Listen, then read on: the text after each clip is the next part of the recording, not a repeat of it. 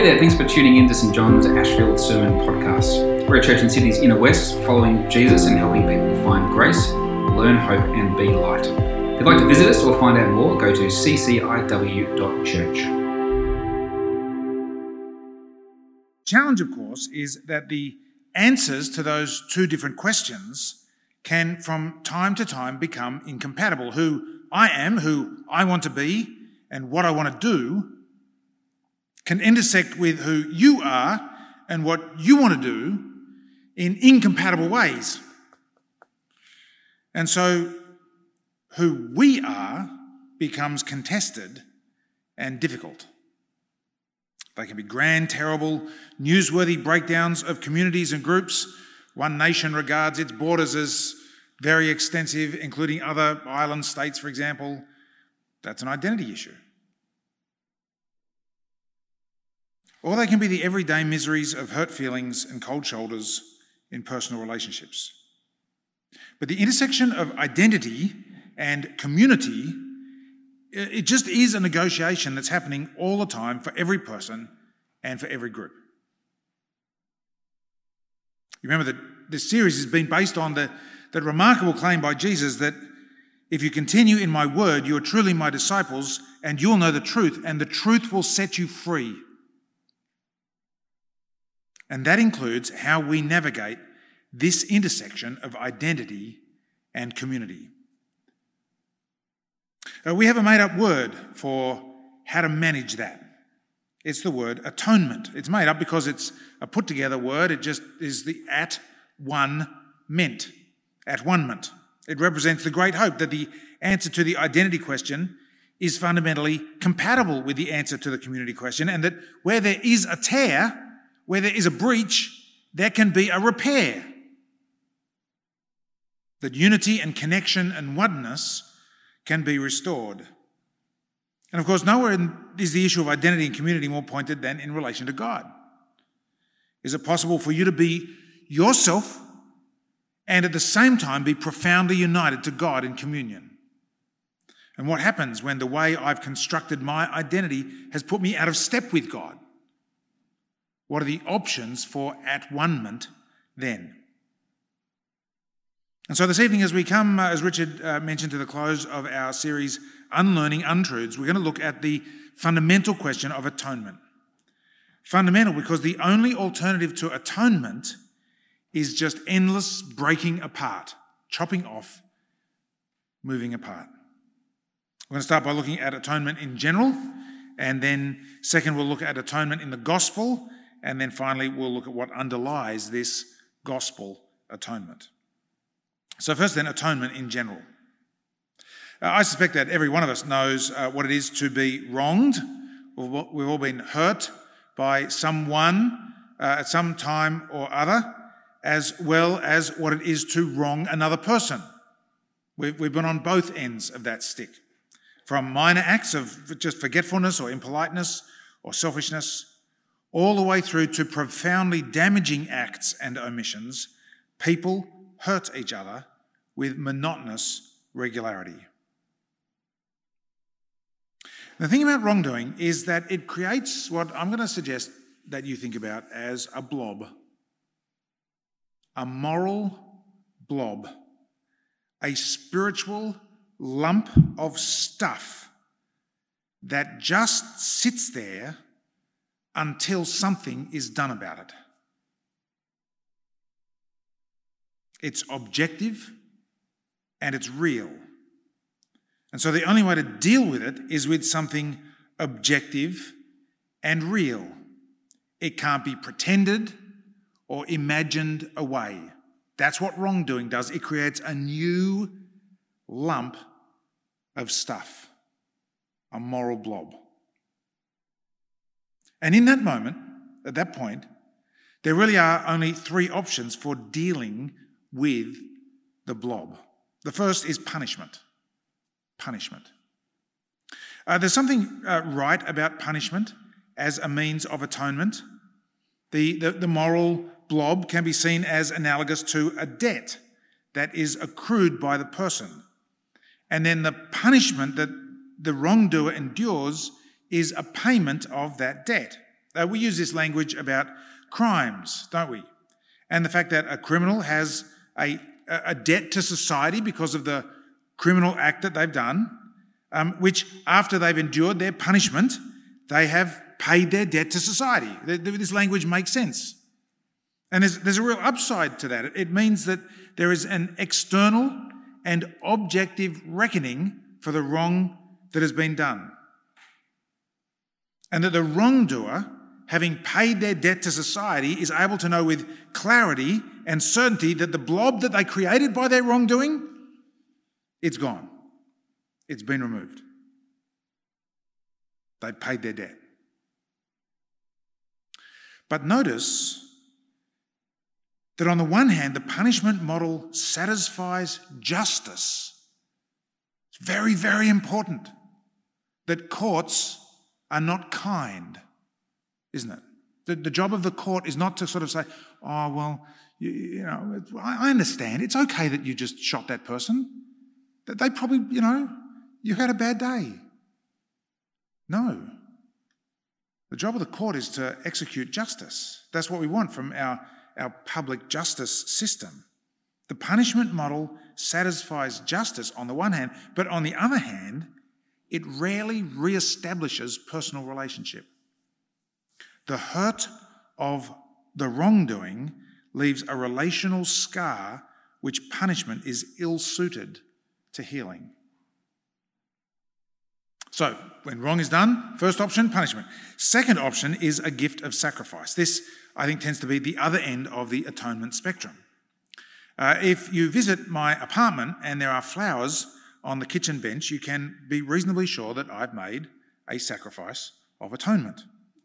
Uh, once every 15 or, or 20 years, I will do something dumb or hurtful. And I will realize that I've done something dumb and hurtful, and that I need to make up for it. And so I'll, I'll visit the local florist on the way home and, and buy a gift. Um, it, I don't know if you buy flowers much. Golly, they've gone up in price a lot since I started making atonement, you know, years ago. Um, it, it, it's such an interesting thing that giving a gift of sacrifice works. And it's interesting to think about why it works. Why does giving a gift, like, like flowers, make up for and remove the blob that exists? Why does it work like that? Uh, I think it's something uh, in the way that the gift, something uh, fresh and beautiful, represents the way I want the relationship to be instead of the way that I've made it by my wrongdoing which has become stained and strained. And at the same time, there needs to be cost to me in it, so that it's not a trivial enactment of the way I want things to be. There has to be a genuine investment by me in it. If I get my EA to order the flowers and pay for them on the company account, that, that's not going to make much of an atoning difference, is it? So you can see how the gift of atonement, sorry, the gift of sacrifice atones at a personal level but at the same time, can you see how there are dangers to this? Especially at the public level? This can get dangerously close to paying someone off, a, a bribe to overlook wrongdoing instead of a genuine making up for wrongdoing. Which leads then to the third atonement option. Uh, we've looked at a punishment, we've looked at a gift of sacrifice. The third option is what you might call pure forgiveness. In, in the first case, punishment, the wrongdoer bears in his or herself uh, the price of wrongdoing, since the punishment should fit the crime, right? We're, we're pretty clear that, that we don't want to have punishment that's, that's either too big or too little for the crime. The punishment should fit the crime. There's an evening out. In the second option, the gift of sacrifice, the issue of evening out is a little bit muted actually. There doesn't have to be an exact correspondence between the gift and the wrongdoing, rather, it's representative. Although there, there does need to be some cost, some effort that's put in. But think about the third option pure forgiveness. When there's pure forgiveness, it's not the wrongdoer who pays the price of removing the moral blob that's been created by the wrongdoing. It's the person who's wronged. Imagine uh, you visit my place and you see the flowers in a vase, and they're really, really beautiful flowers, course, and uh, they're in a really, really beautiful and really, really expensive, irreplaceable antique Ming Dynasty vase. Uh, not that I don't have one of those. And you accidentally knock the vase over.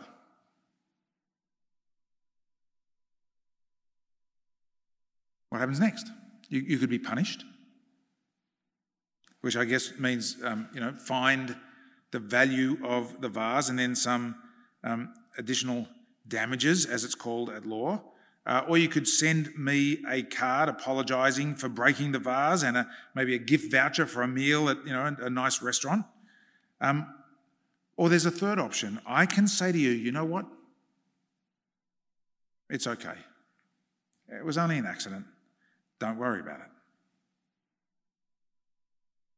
Do you see what's, what's happening then in pure forgiveness? I'm the one that's wronged. There's, there's something that's taken place there. And, and actually, let's turn the heat up on the illustration, right? It was just an accident. What happens if it wasn't just an accident? We're having a really heated argument and you saw the vase and you thought, right, I know that that vase is really, pre- bang, it's precious and I'm going to smash it and suck on that.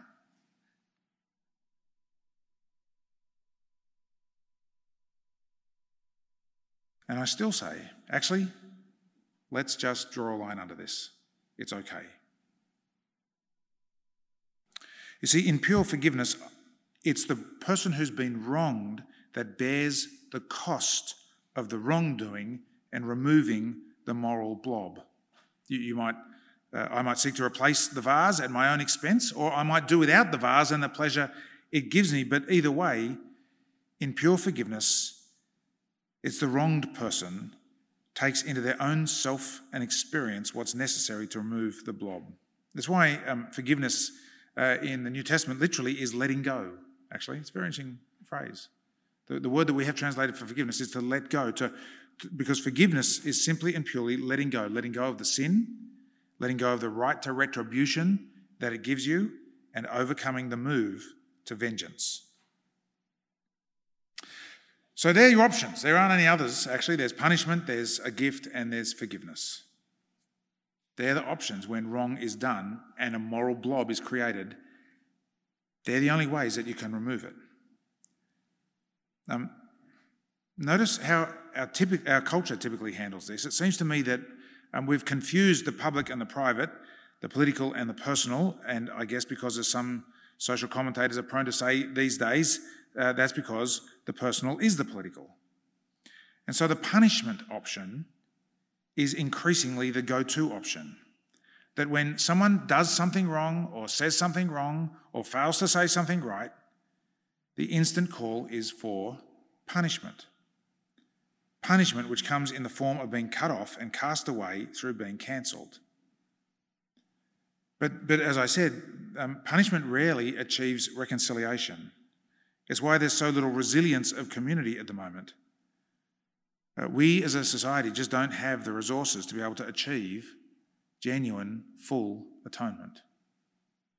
But what our culture finds more and more difficult, God achieves with enormous, beautiful, great grace. And so, point two, atonement in the gospel. Because what I want you to notice is this the atonement that God wins in the cross of Christ combines and draws together and knits and kneads into each other all three of these options. All three modes of atonement at the same time in the same moment. Let me show you how that works. You see, first, the cross of Christ is Jesus bearing the punishment for our sins.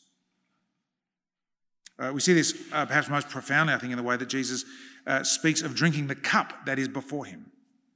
He desperately wishes that the cup be taken away from him. But he desires something even more than that to honor his Father in heaven. And so he says, Yet not my will, but your will be done. And the metaphor of the cup is about the wrath of God, the, the literally staggering wrath of God. that is uh, the wrath of God, which, which makes you stagger and eventually to, to collapse and fall.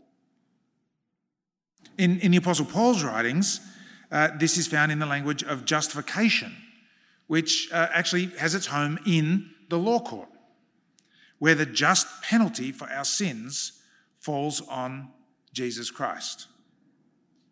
And it's crucial to do two things with this truth neither ever to let go of it, nor to hold onto it alone.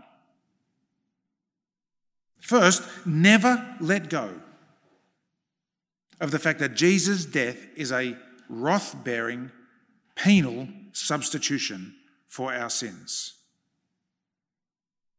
Uh, there are some um, that think that the idea of Jesus bearing the penalty of sin is somehow unworthy of God. Uh, there, there, are some who would say that the, this notion of penal substitutionary atonement is distasteful. But what's so important about it is that it is only penal atonement. It's only penalty and punishment bearing atonement that satisfies justice.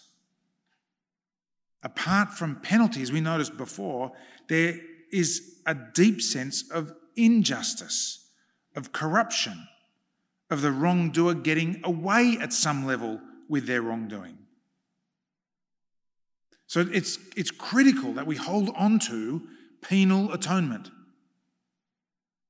And right at the same time, second, it's crucial to see that this is not the only way that the New Testament speaks about the atoning death of Jesus. And that although it is true, it is not the whole truth. And it needs the other truths to complete it, which leads to the second point. You see, it's not only the case that the cross of Christ is the bearing of the punishment that we deserve, it's also the case that the cross of Christ is a gift of sacrifice. Um, the idea of sacrifice uh, turns out to be just one of the most foundational, common, profound human experiences. Anthropologists study it. It goes to every culture, at every age, as far back as we know. It's deep. It's right into the core of the Old Testament. Uh, we read uh, in Leviticus 17, for example, the life of the flesh is in the blood. And I've given it to you for making atonement for your lives on the altar. For as life, it is the blood that makes atonement. One of the really interesting things uh, about the idea of sacrifice is that it's not really explained in the Bible. Why does blood make atonement? And we're not, we're not given a clear answer to that. Uh, we know that the sacrificial animal has to be a high quality one, right? It's not some mangy, weak, feeble, three legged sort of, you know, runt. It's got to be spotless and pure. And that this high quality makes a real difference. That's exactly what we see in Jesus, uh, who uh, the Apostle Peter describes as the one who ransoms us. He says, not with perishable things. And I love what he writes next. This is one of my favorite verses. Uh, not with perishable things means not with crappy things. And what comes next is not with crappy things like silver and gold, right? Uh, that is, not with crappy things like the most valuable things that human beings have. No, no, no. That's not going to atone. It doesn't matter how much silver and gold you give to God.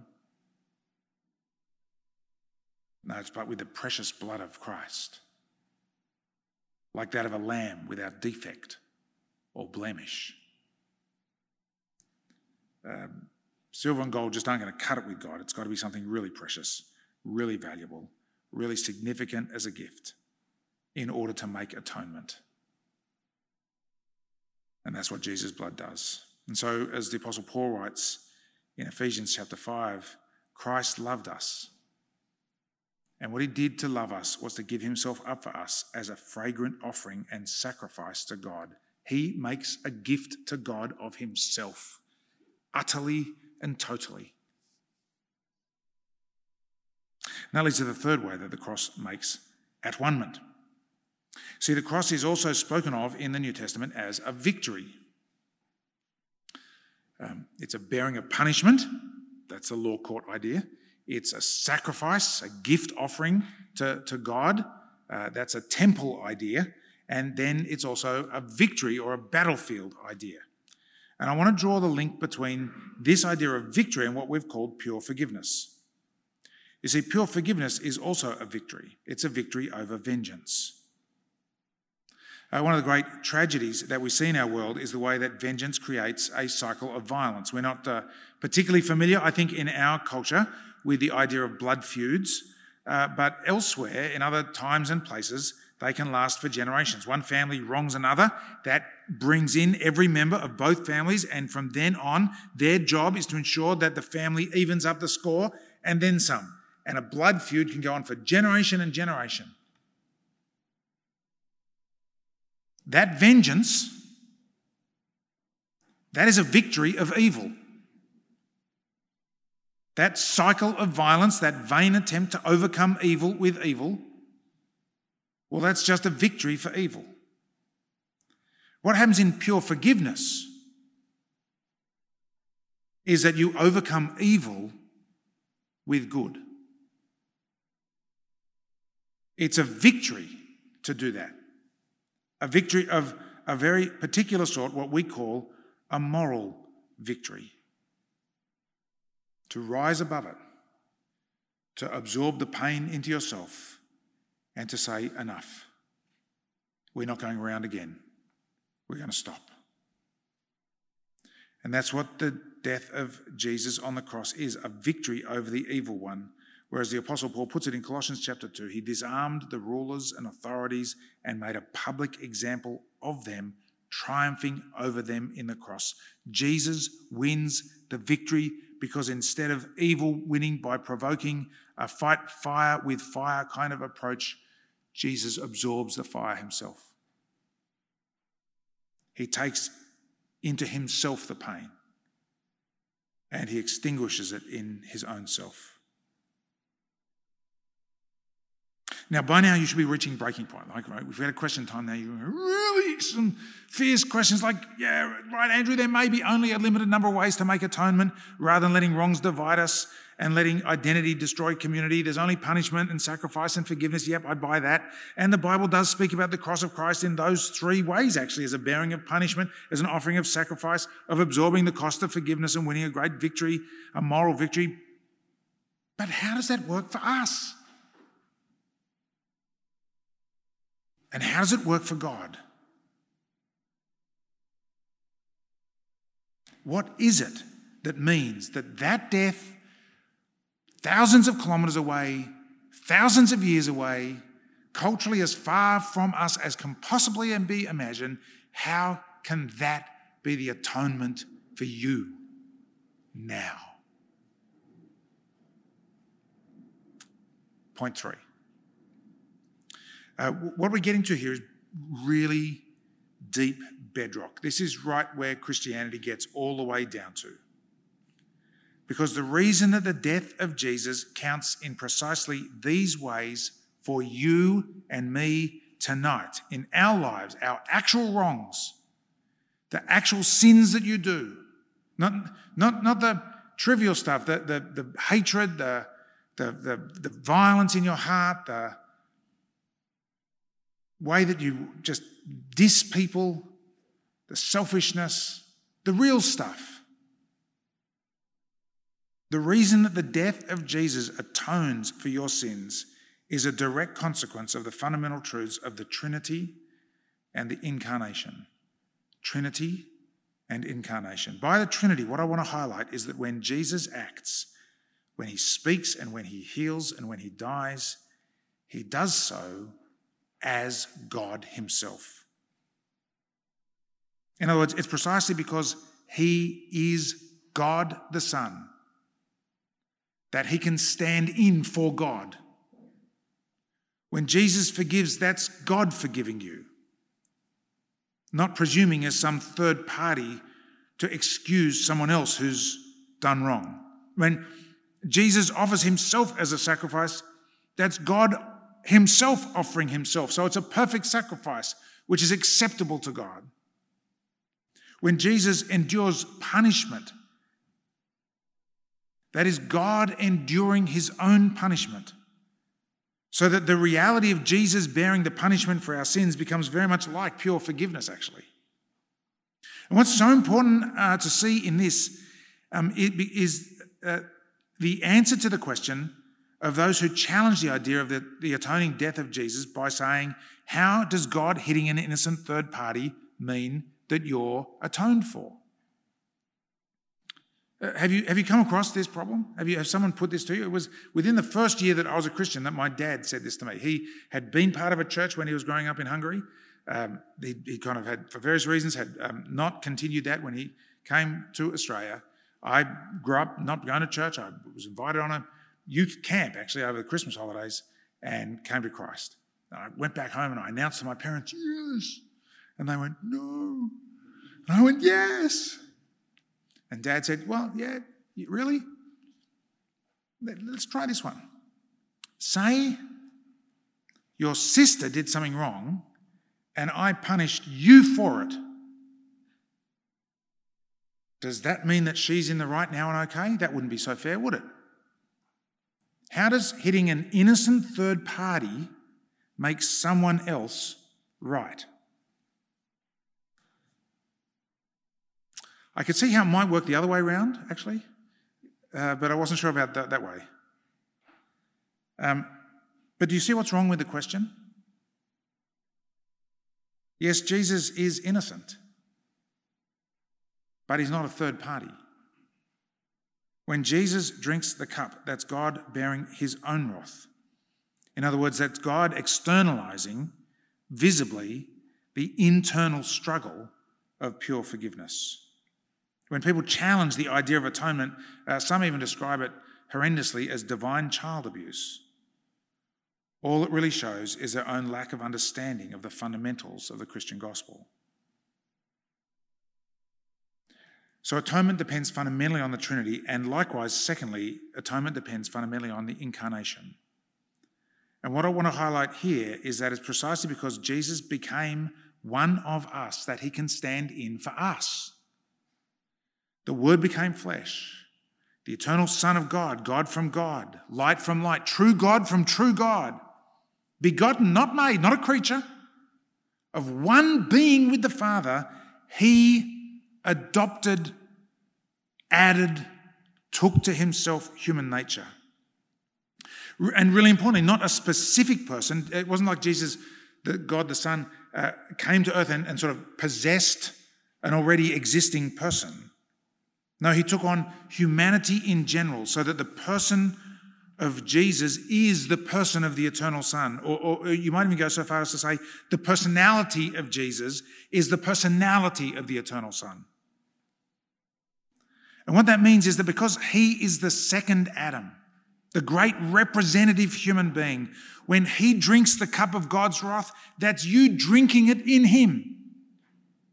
There's no more left for you to drink. It's gone, it's extinguished, it's empty.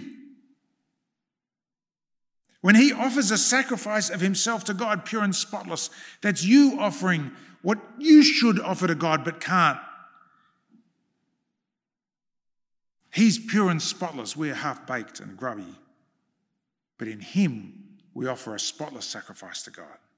And when Jesus wins the great cosmic moral victory over sin and death, that's you winning that victory in Him. A victory you could never achieve on your own. Do you see what I'm trying to show you here? Without the Holy Trinity, the death of Jesus would have no power. Without the gracious incarnation, the death of Jesus would have no relevance. The reality of who God is and who Jesus is are the great questions of the gospel of the atoning sacrifice for our sins. The gospel of grace doesn't work if there's no Trinity and no incarnation. And so, so just take that thought one step further. That's why no other religion or philosophy has a gospel of grace. Right? Do you see that? The gospel of grace won't work other than Trinity and incarnation. And it's why no other religion or philosophy has a gospel of grace, because they don't have Trinity or incarnation. All they can offer is teaching. Words from God that just tell us what to be and do. And in the end, crush us. In Jesus Christ, oh, yes, we have words from God, but we have so much more than that. We have actions by God, actions for us, gifts to us that are just and pure and gracious. And it all depends on the great truth of who God is in Himself and who God is for us Trinity and incarnation. Okay, I'm going to pause there just uh, for one more question time. Uh, if people would like to um, uh, clarify something, ask a question. Uh, we have the Lord's Supper, so this is going to be a limited um, availability question time uh, because we do want to finish the service before 8.30. So, but if there's any, any questions we want to ask about that.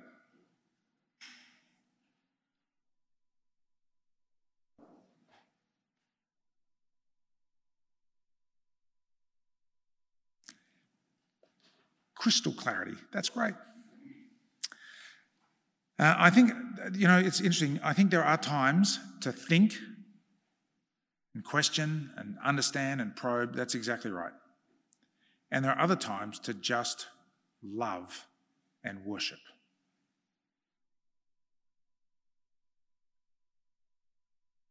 One of the ways that we worship is by saying the creed uh, almost every week at church, whether the Apostles' Creed or, as we'll say tonight, the Nicene Creed.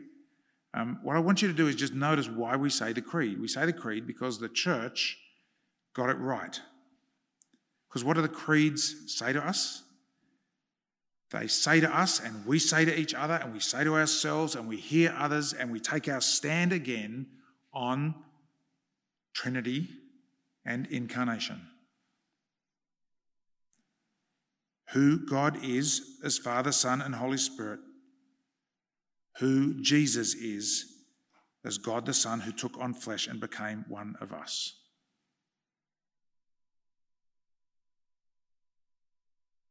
Because it's Trinity and incarnation that make possible the great atonement for sin, where justice is satisfied, a perfect sacrifice is offered that restores relationship, and a great moral victory is won for us over the enemies which stalk our lives, and we can know peace in our consciences. You are right. You are clean. You are forgiven in Christ, in his cross. It's grace. Praise, praise God for his grace. Let's pray. Our great and gracious God, Father, Son, and Holy Spirit, um, we lift our hearts to you in worship and praise and love to have done and never could do ourselves. That you have made atonement. And we pray that you would um, write this deeply in our hearts. That we would know the reality of justice having been done on us of the cleansing that comes from a pure gift offered to you, and the victory won in pure forgiveness. And so live free and live clean and live in love for you and love for our neighbour. And we ask these things in the name of our great Saviour, Jesus. Amen.